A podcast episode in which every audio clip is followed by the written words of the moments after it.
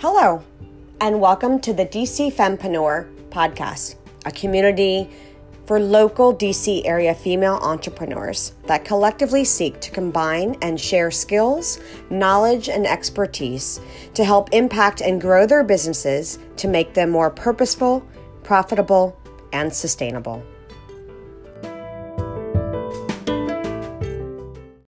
Lisa Shapiro here, founder of DC Fempreneur we are officially launching season two of the DC Fempreneur podcast. And of course, I am so, so excited to have a very dear friend of mine, Mary Kong DeVito, to launch us into season two. I've known Mary for about 10 years, and we met on what I call the food trail. And we were food bloggers back in the day if you know anything about my background, then you know that I was a food writer, food blogger for many years from 2007 until about 2016 at Mary. She was the editor in chief and genius behind Girl Meets Food and still is. Born and raised in New York City, she just really became that really fun, smart, pithy, that woman that you would kill to have that voice. Well, you know, Mary's been published everywhere from the Washington Post to Eater, Washington City paper. Today, she provides digital marketing for hospitality clients and is a content creator for not only her own podcast called, of course, Girl Meets Food, but she is just one of those people, very, very well known for being just a tastemaker, a person who's always up and running. And she's very well known, I think, as a person who constantly stays ahead of the trend. She reinvents herself quite a bit to stay on top of everything. So, thank you, Mary, for being here. I'm so happy to have you. Hey, Lisa. Thanks hey. For, thanks for having me. This is really, really fun. Like, I've had such a busy day, and I thought this is going to absolutely be the best part of my day. Because normally, doing a podcast interview uh, is very serious. And, you know, it's like I'm nervous about talking to the person or making sure I don't forget to plug something that they're doing or say the wrong thing. But I think we've known each other at least 10 years. Yeah, it's easy when we start Yeah, I think it's just gonna Absolutely. It, it, feels really neat, I think, to work on something together again. Yeah. Um, I mean, even though I am not really so embedded in the food community anymore, um, you know, I think it's kind of like that saying once you're a foodie, you're always a foodie. But I feel like I'm not really a part of it you know like if i really want to know something that's going on like i'll go to your website or honestly it's your instagram is just booming so i'm sure as soon as uh you know the i release the episode and people are going to look to see who mary is i've been talking about it all week um you know how do you besides the pictures of you in your bikini. That is a, a, dead giveaway how you get those followers, girl. Sex sells. Since, the beginning of time, right? It sure does. The, the the, what's the saying? It's the oldest job. Like yeah, it's the oldest job and probably the best business model. Honestly, I mean. yeah, yeah. So like, I mean, you have more than ten thousand followers. So just you know, tell us about um, the the process of how you come up with what you're going to write about or your ideas for a podcast episode. So I mentioned in the show notes that you have a podcast, but it's very different than mine. Uh, I mean, most of my um, my members of DC Fempreneur know I occasionally will uh, speak openly with a little slip of profanity. Um, but you know, it's a completely different thing to just be yourself and be wholly authentic and be able to just say like whatever is on your mind. You do that really well. Oh, so, um, so yeah. So tell me a little bit about uh, what made you start your your podcast, the Girl Meets Food podcast. And I mean, you have what 14 episodes now? Just about, yeah. Yeah. And so, how do you come up with um, a topic that you're going to talk about or someone that you're going to interview? Yeah. So, like you were saying, you know, uh, you don't do food any food anymore, but you and I have, have been doing this for a long time. We've known each other for a long time. We started in food, and uh, for the same reasons you really uh, have evolved. You know, I've evolved too beyond food because you know, as individuals, we are complex, and we have di- many different interests and you know it's not all about food you know we we evolve we have more important causes and more you know different interests 10 years later right Yeah. and so like you when i started my blog girl meets food 10 years ago it was all about you know fun foods different foods because as you and i both know dc 10 years ago was a very different Totally. restaurant scene right Yeah. well, now you can find just about anything under the sun. But, you know, 10 years later, we're older, we're more mature, we are in different places in our lives. And I feel like I have a higher calling beyond food now. Oh, wow. There's only so many rainbow bagels that I can cover, you know? what I right, mean? right. It's like some things are just a little more important. And so I feel like with the platform that I have developed over 10 years, I think I have a bit of a responsibility to speak up on behalf of women and provide a platform for women to speak Mhm. and tell their stories. Um, I think that's more important more than ever in the current climate. Oh my don't you gosh, I completely agree. So, you know, I I I just I you and I both know so many great women in the F&B industry with great stories that with the rise of Instagram those stories get lost. Yeah. I think with the rise of Instagram, and, and we talked about this on a recent episode uh, of my podcast, that we as women already have to, we- already have this impossible standard of beauty to meet, right? You got to have the perfect body, you got to have perfect hair. Yeah. Well, now with the rise of Instagram, which is really only what, like uh, 10 years old, less than 10 years yeah, old, less right? than 10, sure. now we not only have to have perfect hair, we have to have perfect, you know, partners. We have perfect dogs and perfect lattes and perfect apartments, right? It's, right. Yeah. it's a lot of pressure. And so I think as a result of that, the downside of that is that more than ever, we have this unattainable standard of perfection to meet. And then the people who see these notable women, these celebrity chefs, and like people that they see on Instagram, they cease to be human beings with with with feelings yeah. and people online on social media feel very comfortable throwing out criticisms. And so Oh, the everybody's a critic. everybody's a critic. Yeah. So- Part of the reason I do the podcast is to allow these women to come on and tell their stories and speak and therefore maybe humanize them Yeah. again. yeah. So there's more to Tiffany than the flour and the eggs of her cakes, Yeah. right? Like, Yeah, so a She recent really is episode, uh, we we had Tiffany McIsaac of the famous Buttercream Bake Shop. Everybody loves her cakes online. She's Yeah. famous for her little Cardi B cookies and you know, fun, really fun stuff. Um, you remember when we met her? When she was working at, uh, what was the name of that restaurant group where they she had? was at Birch and Barley, I believe. yeah. Church, but even Church before Street. that, oh, the neighborhood restaurant group. Mhm, yeah, And uh, gosh, I mean, look how far everybody has come in 10 years, right? Like, wow. yeah. And And uh, you know, she made a cake for Trump's inaugural ball, one Oh of the, God. one of his balls, and she got a lot of flack for it. I'm sure. Um, so we talk about that on the podcast. And so, but the point is to give her a platform to talk, yet another platform to talk about. You know, you can't have too many, I Yeah. think. Yeah. Uh, She would have probably been a good person to talk to for the episode that you did about um, couples who work together yeah. because her and Kyle, are they still Kyle married and work together? Yes. Kyle, Okay. Kyle Bailey, they're still married, Okay. but he uh, opened Salt Line at the wharf and she has her buttercream bake shop Yeah. over in Shaw. Yeah. Yeah. that- They really are a power couple. Yeah. Yeah. I mean, my husband Michael and I will tell you that we can't work together. Absolutely not. Like, it is it is uncanny how whatever he thinks i will think the opposite whatever i think he will absolutely think you think it's on purpose that you guys are each other's devil's advocate? i maybe like you give us one task to do, we will absolutely guarantee to do it in opposite ways. And so I find it oh very Oh frustrating. so we cannot work together.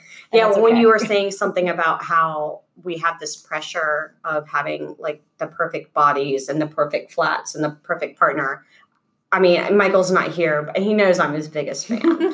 but I think you've nailed the whole perfect partner thing, at least appearance's sake.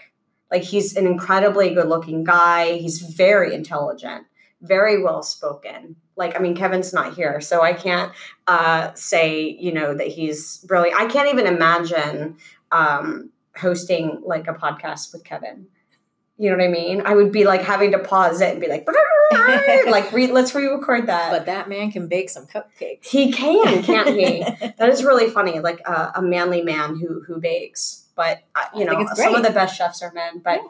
but anyway, we're not talking about men. Like they are hello, they are not part of this. But um, so yeah, I mean, you've had your, and I noticed that the website is completely, completely different than it was last year. So you completely revamped your website and launched the blog pretty much simultaneously, right? That was part of the celebration, ten years. It's a long time. Yeah. Yeah. So I think a lot of people don't know that um, when you and I first started our blogs, we didn't know where blogs were going to go. We didn't know what influencers. I didn't know what a blog was. Yeah. Yeah. You know, we didn't know that you could make money off of this thing. But when I started the blog, just about right away, I knew that if I was going to spend the time, the kind of time that it would take to make this something, that I wanted to make money. Yeah. And you know, this podcast is all about making money, right? Making that money, bitch. Well, So- I think for me, I'm not going to say no, but I think I'm pretty well known in my community. At least the founding members know that I have a hard time charging for things. I always want every event to be free. I want, and it's really the, one of the reasons why I started the podcast was because I wanted um, a value added for the members so that I could feature them you know, because female businesses, um, although I think we are in the age of the woman, we're in the age of the women's empowerment. And I'm very excited about that because, you know, my daughter, who's now 11, is part of that. Mhm. Uh, and it'll be very interesting because they are going to be obviously our future. But um, so, yeah, I think that the idea of the podcast was an additional marketing arm to support those female entrepreneurs. I mean, just like you wanted to start your podcast to share the story of these, um, you know, food and beverage tastemakers, these, you know, people who have really created a culture in DC around food. Um, I'm wanting to really spotlight and highlight, you know, small businesses. I mean, you're you fit right into that. Um, so I don't have a problem charging people, just charging the right people. ah, You know, and and, and charging your worth. yes, I'm absolutely. learning that. Yeah. Absolutely. I, I absolutely charge my worth because at the end of the day, my time is the most valuable thing. And so what I was saying was when I started the blog, I knew that eventually I wanted to recoup some money for the time that I put in it. Mhm. And I really put a lot of time in it, just like you did, to make it what it was. And I don't know if a lot of people realize, but after I think six years, I sold that blog. And at the time, I was like, is, does anyone does anyone even buy blogs? Like Yeah. half the people don't even know what the hell a blog is. I was really impressed by that. Well, you know, I took a chance because I think I got to a point where it was only six years, but I busted my ass day and night, just like you did, Yeah, yeah. to make that blog a, a valuable resource. But then at the end of the day, I said, who am I doing it for? I'm neglecting my family. Mhm. I'm neglecting my friends. Like all I'm doing is like sitting on my laptop and posting stuff. And it's great to offer this service for people because at the time, Eater was just like a fledgling blog as well. Yeah. And, you know, even your blog, Dining in DC, was like the resource in DC for anything restaurant related. Like the time that you spent uploading all those menus for Restaurant Week Oh twice a year every single restaurant. I mean, there's like hundreds of restaurants, and you uploaded every single menu. Yeah. Um, and people turned to d- dining in DC to see what was going on. So, yeah, like, I mean, those were the months where my page, my page views were off the charts. but you Like, worked your ass for that. I did. Oh, yeah. You worked your ass off for that. Yeah. So, Yeah. so yeah, I came to a point where I was like, you know, I I don't know where this this is going. I mean, I mean, ten years later now, I'm like, oh yeah, so like blogs are like an actual thing now, and you can make a total business off of it. But you know, I sold the blog. Uh, long story short, and uh, I I parlayed that into a career in freelance writing Mm-hmm. and eventually marketing Mm-hmm. to what I do now. Um, but you know, I was winging it the whole time. The only aim I had was that I knew that I wanted to make money somehow. I wanted this to be my career. I didn't know how I was going to do it. Did you create a business plan? Yeah, You did. I did. But you know, it was completely unpredictable because it was unprecedented. Sure. you know, Yeah. Instagram wasn't a thing yet. I mean, Instagram influencers, like nobody knew what the hell that was. Yeah. Yeah, that was a made up thing that millennials called themselves. Yeah, yeah. So, and, and not that I'm an influencer. I, if anything, I'm an influencer. Is like what I'd like to call myself. Well, but you're a niche influencer, like the people who think that being outlandish is super funny. I like that about you. I've always really admired that that voice that you had, that really funny. I mean, even your sponsored posts for was it Lifetime Fitness It was for Vida. For Vida. Um, those are really funny. I, mean, I know so. you wrote that content on your own. I did. It's brilliant. Well, I mean, it's how I feel because uh, at the end of the day, Remind me what it said. It was like when I have to put my hot dog down, or when I have to put my fried chicken down, or So, I mean, I, I, I, I'm doing a sponsorship with Vida Fitness, and I guess this is like a plug for them now. um, now they owe I didn't more money. want to portray this like, oh, look at me, I'm working out and I have a perfect body kind of thing, which completely is against everything. That's so Uh, not you. It's so not me because, like, I eat pizza. I eat donuts. Okay, okay, but that doesn't mean that I don't work out. Of course, you know, at the age of 43 now, of course I have to work out because I got to work off those da- damn donuts. I just ate three quarters of a Pizza Hut stuffed crust pizza by myself last night because my husband's out of town. and as a result, I have to go to Sweatbox and like, you know, burn it all off. But that's the type of uh, exerciser I am because there are many different types, right? We're not all like in cute little outfits and you know our hair always looks perfect and we don't sweat. I know. Every time I see people like that, I'm like, what? Yeah, it's not realistic. but you know, it's okay to have every type of you know person who works out. You know, and so that's what I'm trying to portray on on my feed because it's real. That's me. It's, it's like yes, very you. it's like yes, I love to eat more than anybody else, but I realize I also have to work out. I really So- love the way that you tie that in, though, like your authentic, true self, and the way that your readers have known you for now 10 years. And then you can get a sponsor like Vida Fitness and still like use your true voice and be your authentic self, but market a product that is completely almost contradictory to like eating whatever you want or like going out as much as you I mean, like I, I see your your feed. It's like it's oh my gosh, and the photography. You have the best pictures. Like I love those ones when you're on that big rainbow wall. I'm sure everyone listening now is gonna be like, oh, now I have to go look this up. um, but you know, I just think that even though your brand is Girl Meets Food, like I am noticing on the website, there's like the girls list, right, of like all your favorite things. yes. Um, and you know, I'm sure like Oprah's like, shit, she's competing. Yeah. list. Um, but you know, it, I think it's really, I think it's really, it's really cute. And I think the way that you, I think I said this in the intro, the way that you continuously like reinvent yourself or you update yourself. You know, I want to ask you like, because I sold my blog a little bit after that you did, and we got Right. our blogs back at the same time. That's right. But I didn't bring my blog back. Like dining in DC is still non-existent. Like if you go to the URL, it's gone. But when you brought your blog back, you had like a new sense of gusto for that. Like you knew what you wanted to do with it.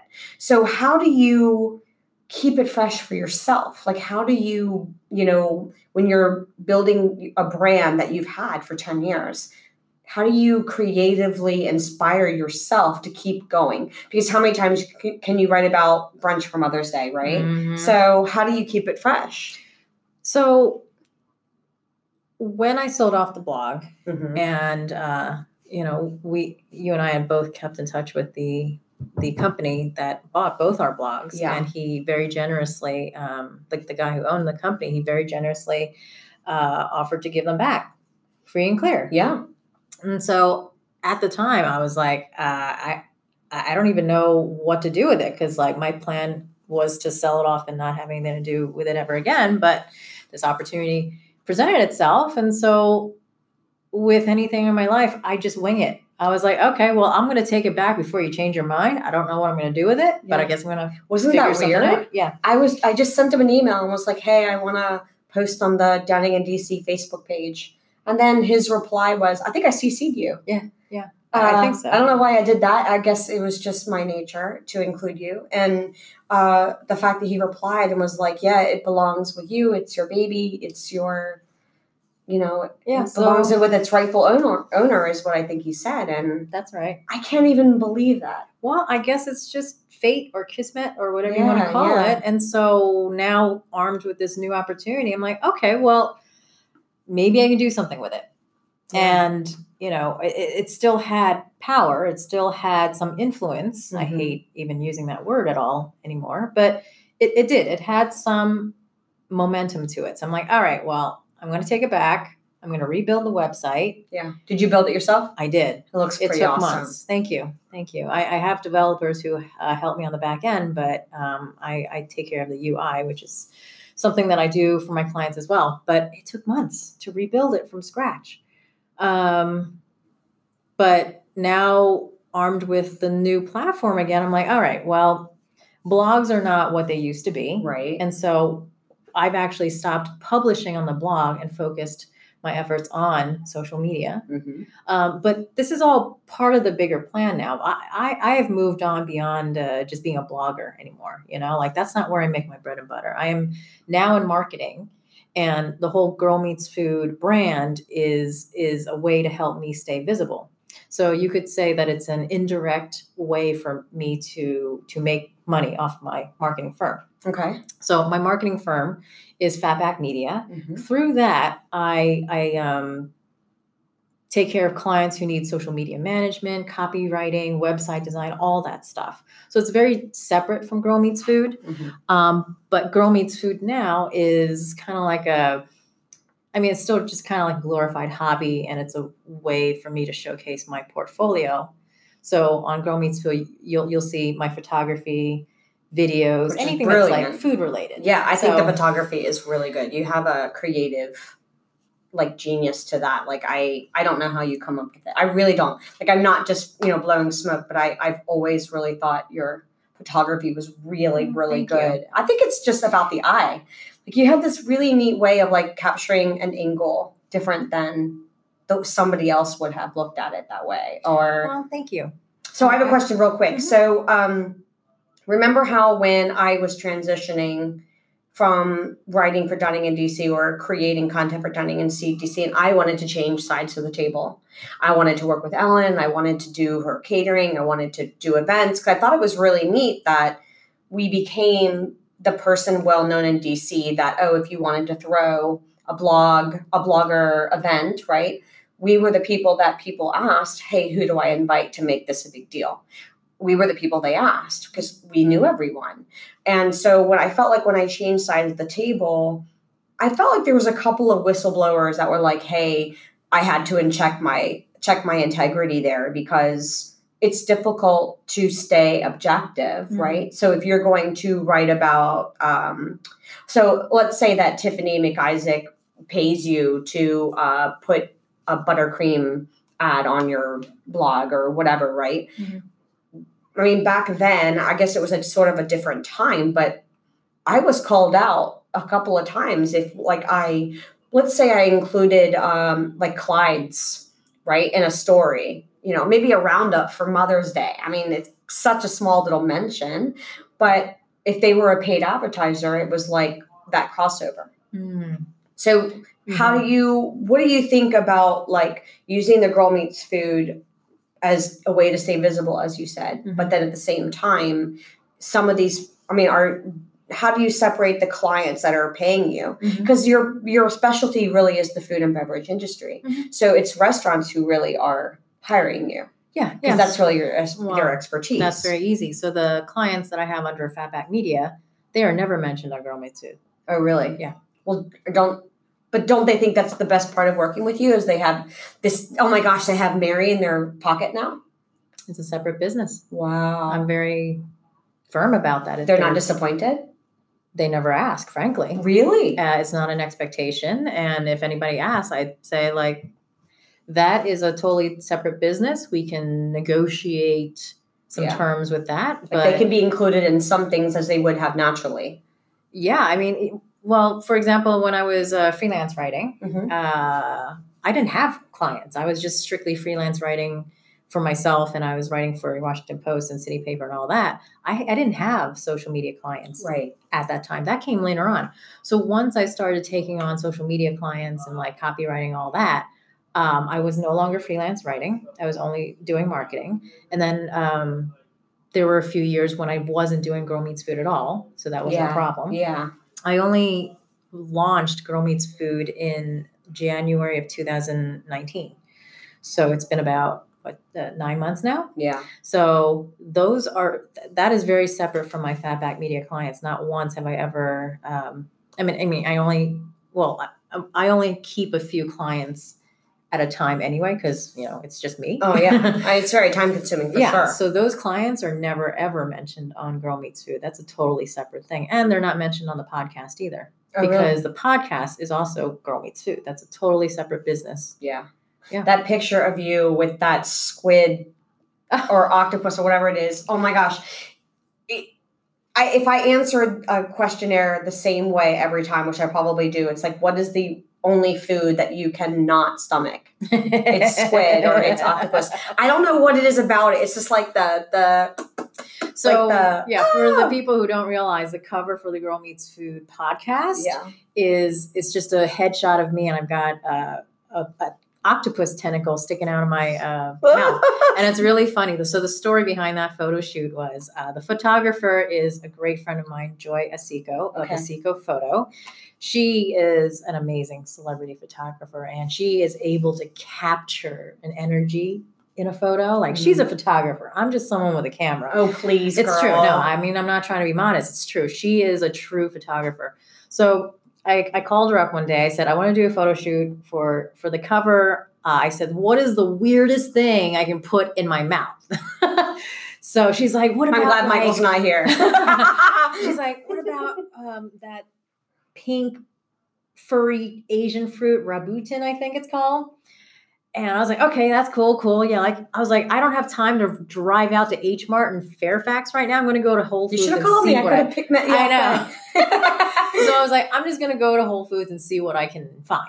sure. So unfortunately, there was no fuzzy pink fruit or dragon fruit or anything like that. Uh, but I picked up some sardines and I picked up a raw octopus tentacle.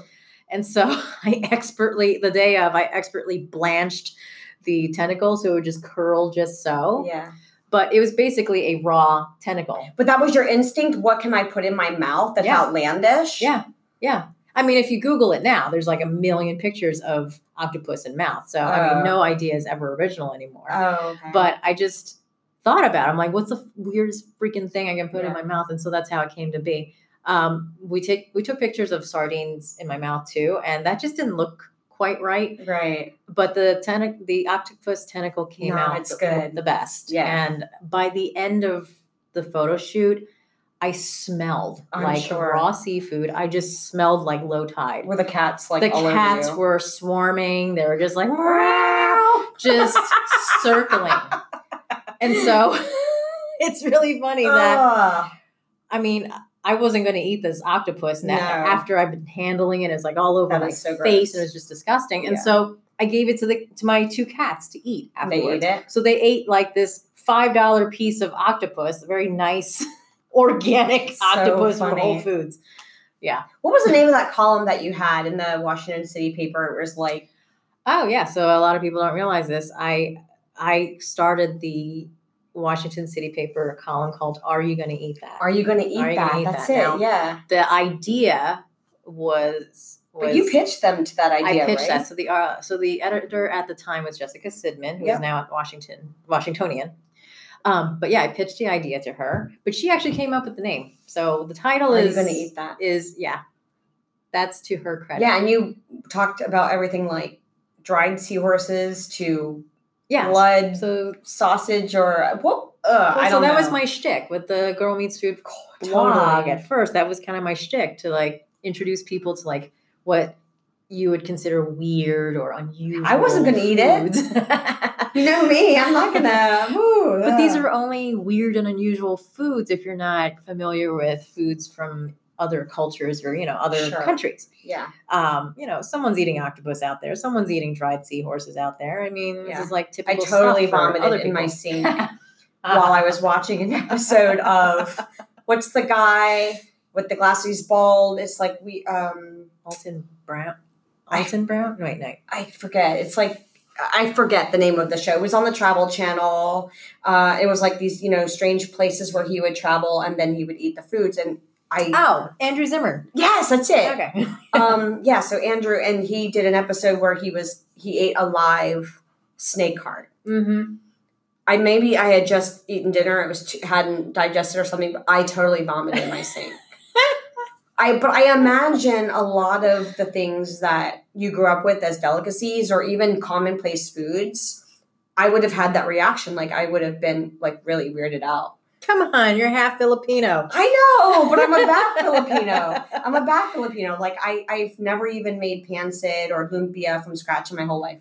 There's like pig blood stew in Filipino food. I mean, it's delicious. I've never too. even had that. What? It's I delicious. know. I know. Um, but yeah, I mean, so I grew up in a traditional Chinese household where, yeah, you ate everything. You ate intestines and hearts and all sorts of like crazy things that Americans wouldn't eat. But so, so the But it served you well because that's that was your that was your niche for a long time. yeah, so that was that was what I did for the city paper was uh, find like the weirdest, Yeah. unusual food, and I wrote about you know what it was, where to find it, how much it cost, and like what it tastes like. Yeah. So yeah, that was my niche. So if you were to this is kind of changing gears, but it just occurred to me. If you were to like close your eyes and imagine the like ideal like restaurant group to work for or the ideal like tastemaker, who would it be? Hmm. The ideal restaurant group would Yeah, like your dream client. Like if they called you and like, yeah, Mary, we've been watching you, and uh, you know, we really think that you're interesting and that you would be a really great addition to our our team. We'd love to ha- work with you. Who would, probably who would you die over? think food group. Really? Yeah. So think food group. So think food group. I think would be the ideal client. Well, isn't he in? Isn't Chef Jose Andres in uh, Bahamas right now? He's probably in fifty different places at once. I mean, you Yeah. know how he is. He does not age. He doesn't age. He doesn't slow down. He doesn't sleep. He might eat. He has to eat, obviously. he probably drinks wine. But yeah, I mean, I would, I would love to work with them because uh, he is someone who truly loves food. Yeah. And Well, he's the one that really started the movement that food was a language. Remember that? yeah, I get it. I mean, I totally, I totally relate to him. Like, I love food so much. It's like, you know, I like, I like to say like the most developed muscle in my body is my tongue because I really like. I'm glad. Michael's not here. but it's true. Like Wait till you know, my sense of taste is like off the charts. I loved I love all sorts of food. And and I think that's how Chef Jose Andres is like too. Like he Yeah. just really loves all sorts of food. He loves exploring ingredients. Like everything is like fun and exciting and adventurous. Yeah. And even the I element totally of the culture. Like I think he likes the the food as a culture even more than the food itself. Like Mhm. uh, I mean, this was years and years ago. M- most people who know me don't even know this, but like he had this special event where he invited all of these like food bloggers and writers and stuff over to his house. Mhm. This is when he lived in Potomac. I don't think he has that house anymore. But can you imagine being a new foodie on the scene, right? And you're invited to Jose Andres's house, and he had this big presentation about Iberico ham. Mm. And Phyllis Richmond was there. Damn. And she was the person that when I was in high school, um, I idolized. Me too. You know, I, I I didn't spend money on beauty products.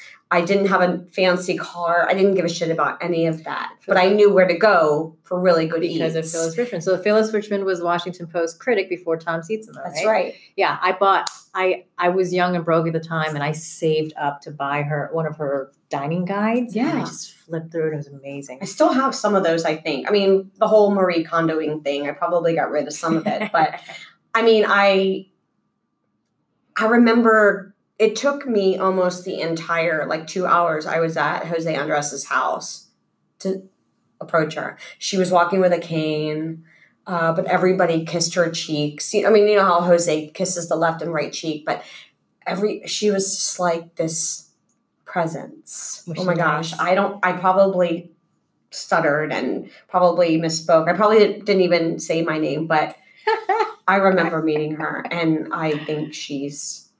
I mean, I, I don't. I can't remember if I've ever met Tom Sietsema.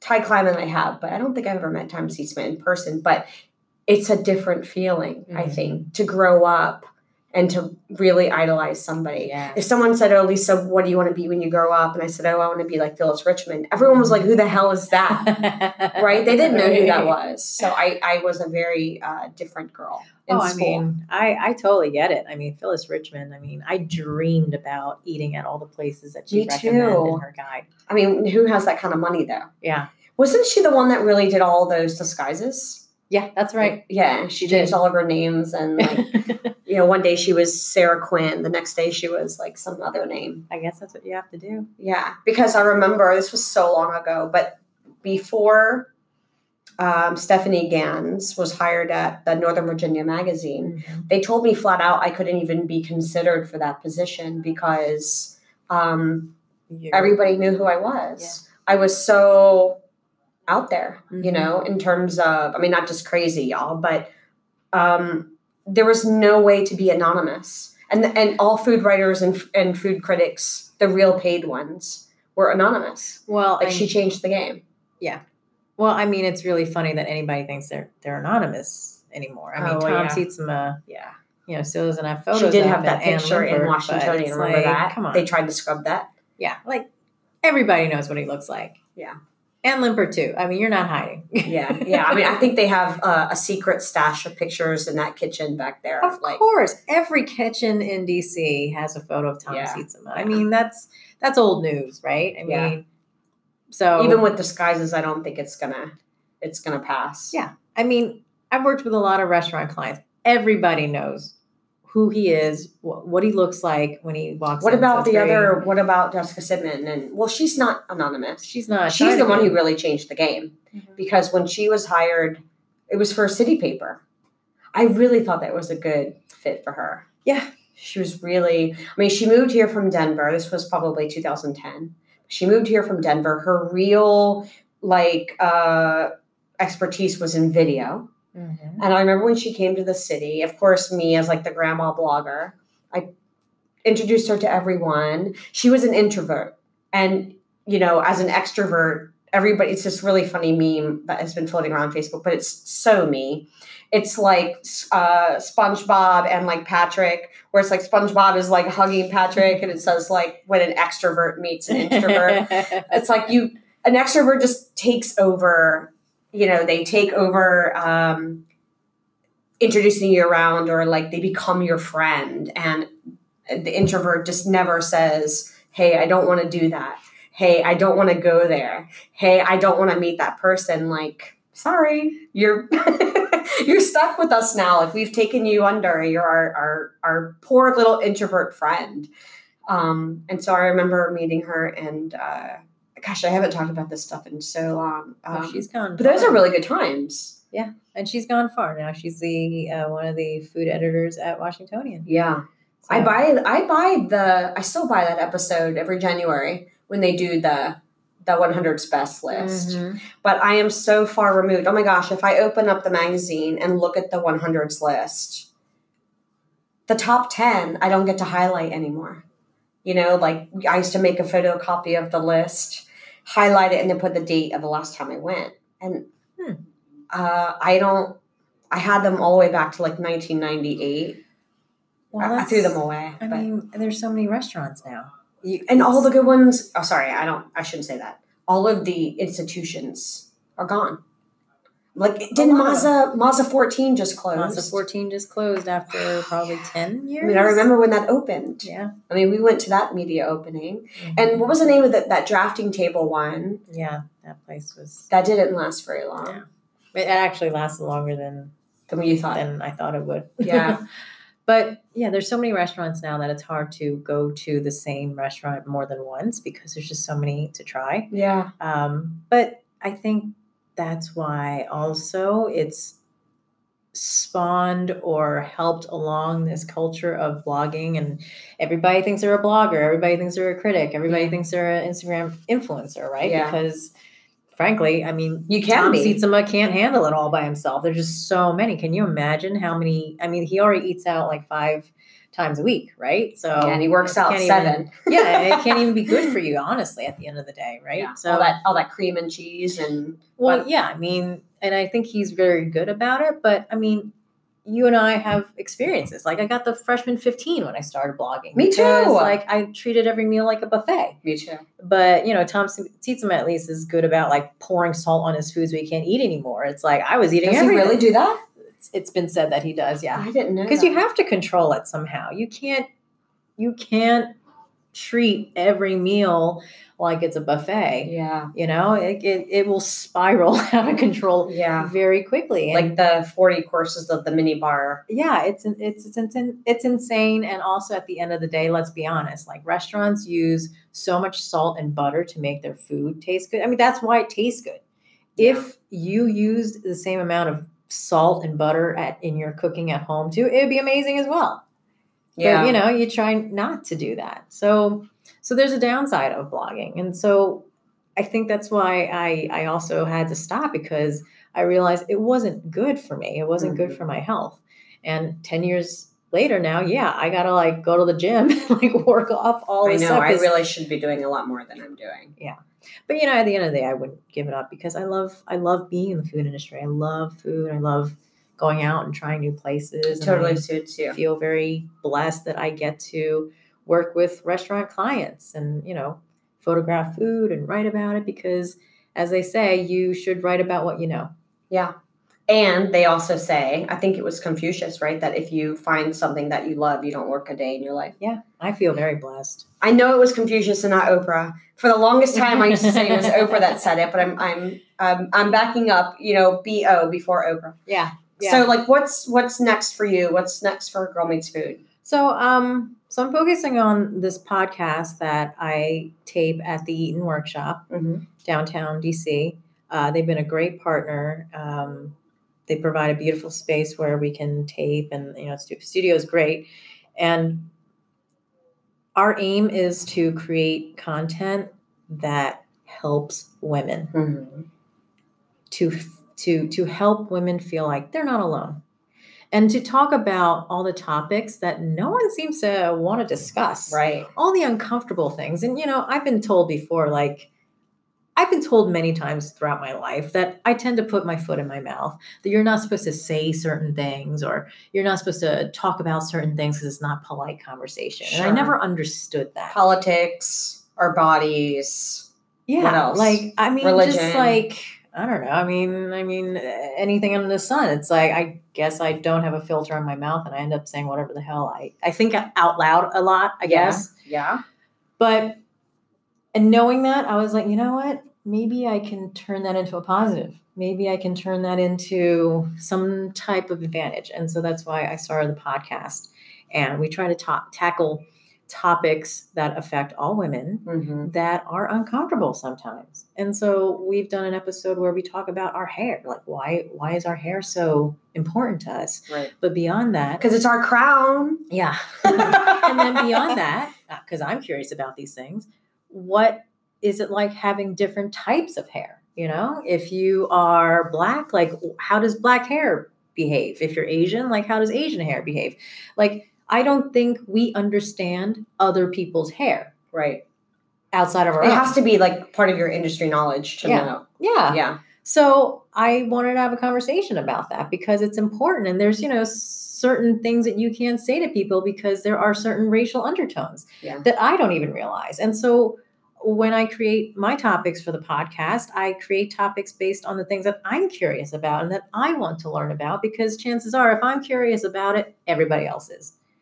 How do you find your, how do you come up with your list of guests? Because I think, I mean, I, every podcast I've recorded where I've had a guest, it's been me and one other person. Um, but you, when you're recording it, it's sometimes three or more. Mm-hmm. How do you manage to have everybody in the room and still, it's not, I mean, it's still a big giggle fest. And I like that about that. Um, but how does everybody feel like they can say what they need or how do you manage that? That's a lot. I mean, I just let it I let, let, it flow. It, yeah, I just let it flow. I just let it happen. Um, every, every, guest knows who the other guests will be, so sure. that I, I, want everyone to be comfortable mm-hmm. and informed when they come into the studio. And I always tell people, like, this is a safe space. This is a place where you can say whatever the fuck you want. Honestly, like if you have some, if you have some uh, frustrations to voice, if you have like whatever, like this is a place that you can say it because I think as women, we don't get enough opportunities to say what's really on our minds. Half the time, people don't even ask you what you think, right? Right. Like people don't even ask you what you think. And the other half just ignore you because you're a woman. Yeah.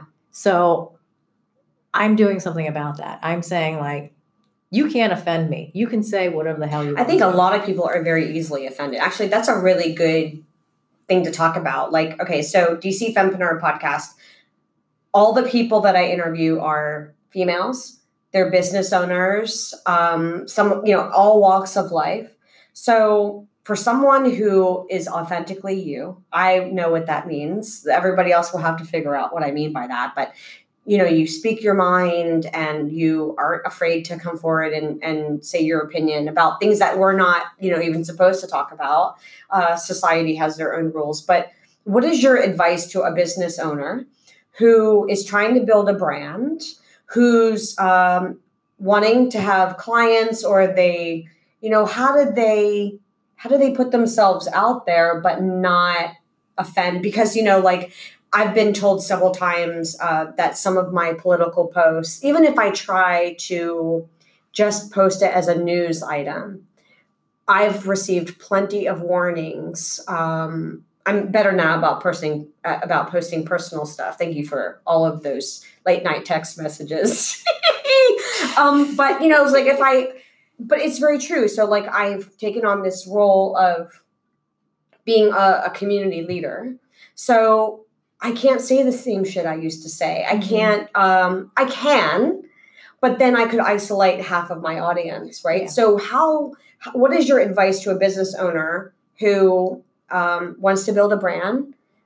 She's maybe very confident in who she is. Uh, you kind of have to be in this day and age, you know. Um, how do you express yourself in your social media or in your branding without still being you, but without being really offensive? Mm-hmm. Or, I mean, what's the rule now for business? Yeah. Um, I think it starts with research and okay. being aware. Awareness is really important. A lot of people don't have it, self awareness. it's really funny. But I think awareness, especially as a business owner, you have to be aware of what's happening in the world. Okay. And so I, I find that that I use that a lot, especially when I'm doing social media management, right? Like social media, if I'm posting on on behalf of my clients, I need to know what's happening from like hour to hour because you don't know if you're going to say something that might be offensive because like you don't know that maybe suddenly on the news something happened yeah and then like you're saying something that could be misconstrued. Yeah. And so now it becomes crisis management. Yes and you don't even want to go there that's right? show, yeah. that's a whole other thing. Just prevent it in the first place. So, as a business owner, I think it's important to be aware and um, of, what's going on, but also editing time is really important. Like, I'm not good off the cuff either, obviously. Like, I don't I end agree up saying at all. That, like, but okay. so, I think giving yourself editing time, mm-hmm. you, you can, you know, as as they say, they just say, as they say, you just write, but then you edit later, right? So you can say what you want to, but you might have to do some editing and then maybe get a, get a second pair of eyes. on Yeah. it. Yeah. I've had to do that quite a bit for some emails. I do too. I'm much better now. Uh, much, much better now. But yeah, if I'm responding to an email where I'm a little bit emotionally charged, luckily, like I do have this, you know, tribe now of founding members where I can, I call them my, my brain trust. So if I'm responding to an email, I can send it to a few different people and say, making sure I'm not completely blowing my stack on this, like making sure my tone is good because that's one of the reasons why I know I can't work in corporate America is because how many times have I been warned for my tone, right? Or uh, like I'm just inappropriate or something. It's like I was always meant to be work for myself, but Yeah. but now totally. there's a whole different level now because now I'm working with people who are professionals, they're business owners. So that pressure of coming across as um, diplomatic or coming across as professional is even more important now. And it's never been one of my skills.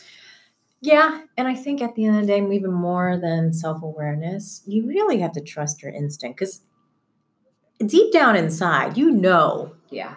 You know if you should do something or not, right? Or if you're being an asshole. right. And so, like, you know, I'm I'm very lucky. Like, my husband is my publicist too because, like, I'll have him. I'll, I'll write something and I'll have him read it over and I'll be like, you know, what do you think? And he's like, yeah, you can't tell someone to fuck off. I'm like, why not?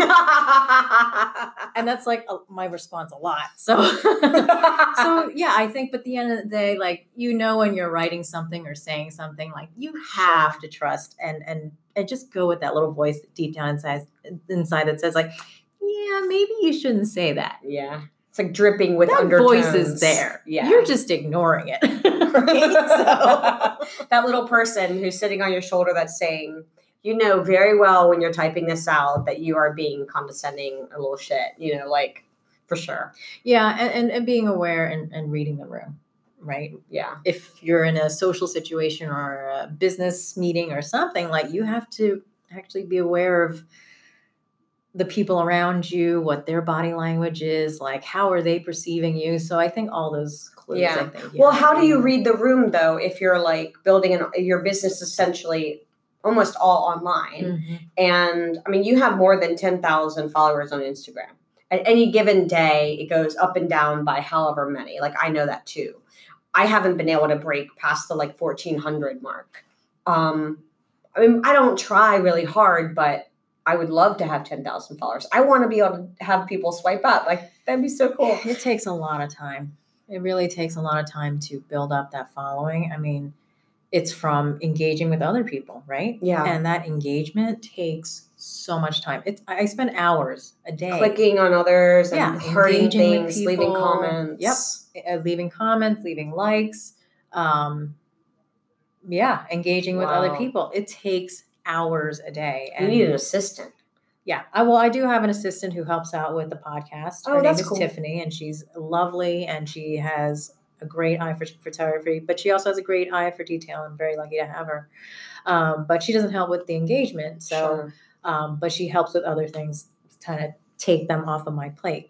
Uh, but yeah, I mean, that stuff takes time to build up that following. Yeah. And once you have that following, you got to keep doing it. I You know. maintain that yeah, I think that's the thing that is, you know, people keep telling me that I do. I spend my time creating the Mailchimp newsletters, uh, and I've gotten to the point now where it's almost like it used to be something I dread. Now it's a source of joy because when people reply and they say, "Wow, this is really beautiful." Like I love the DC Fempreneur color palette. Like the person who developed it for me did a really good job it's beautiful. um, I mean, I developed the website myself, but she created the logo. I mean, it isn't it funny how it looks very similar to the Dining in DC logo. You ever noticed that on the um, Yes. on the DC it's just Fem like yeah, with or circle? blush instead of green. Yeah. Yeah, on the DC Fempreneur website, there's a about tab, and it's not about the company; it's about me.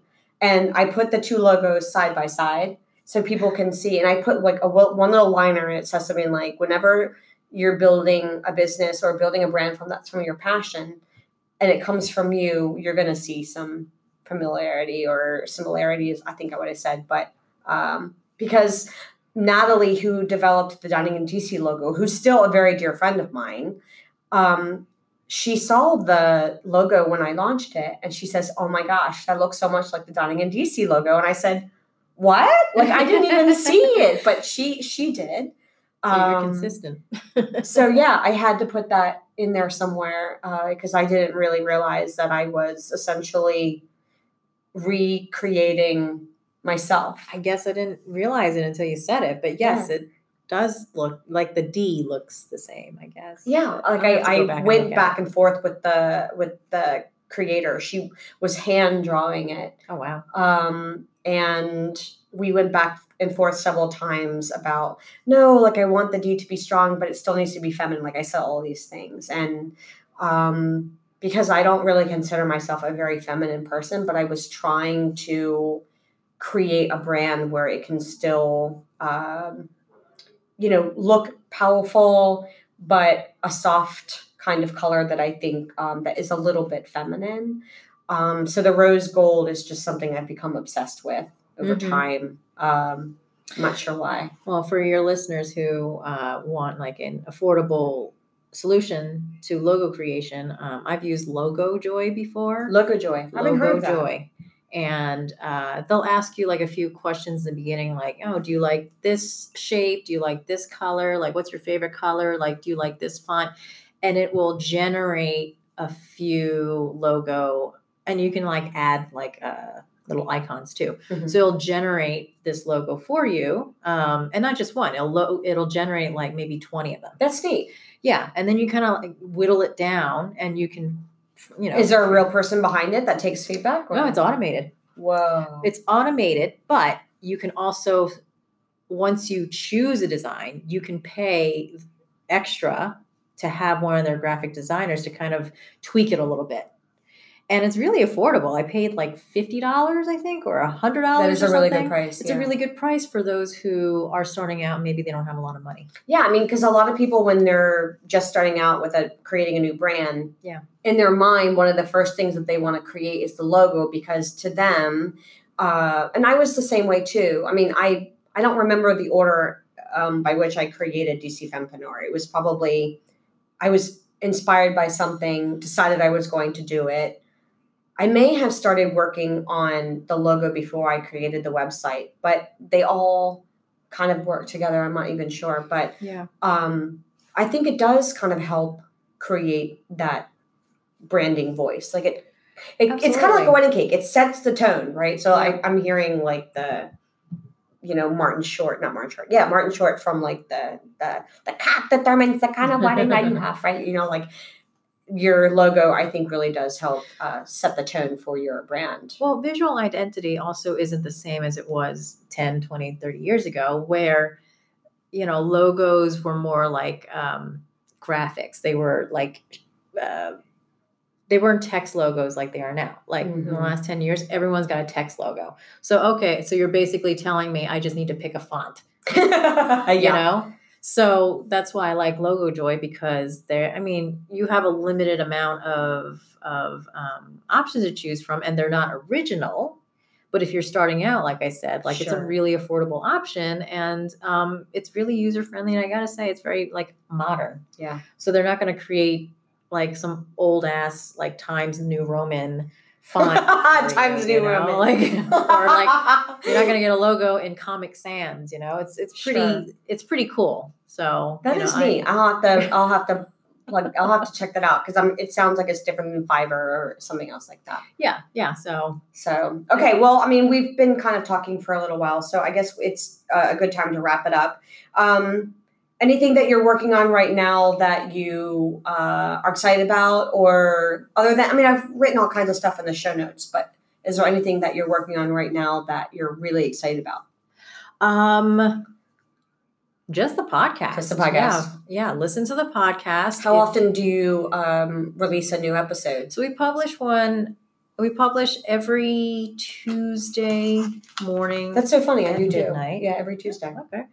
Um, and we publish about every other week. So every other Tuesday at Yeah. midnight. I try to do every Tuesday, but I took a break in between the seasons. So, but that I wasn't that wasn't even really on purpose. It's just that, uh, and it's really funny because you were really scheduled to be one of the very first of season one. Actually, maybe it works out the way that it is because um, I think it's a, a, a good way to start out. Is I mean, this is probably the longest podcast episode I've ever had for the DC Fempreneur podcast, but um, I think we covered a lot of ground. Yeah, yeah, and like I said, It feels you- like old times. yeah, if you are interested, oh, we're just in- missing food and wine. Yeah. yep. So if you are interested in any topic that affects women, listen to the Girl Meets Food podcast. We are on iTunes, Spotify, Google Play, SoundCloud, Mixcloud, Stitcher, like all of the podcasts. all of them, uh, all of the things. Yeah. And uh, look for it at Girl Meets Food. And we are on social media at Girl Meets Food as well. And if you want to check out the blog, it is girlmeetsfood.com. I'm noticing a, a, a trend. Yeah. That's branding right there. That it is branding. and you had it from the very beginning. That's it's 10 right. years old. yeah. So, okay, well, thank you, Mary, for being here. I really appreciate your time. And um, I will be sure to uh, add like all the links and good stuff uh, in the show notes. Thank you. Okay. Thanks for having me, Lisa.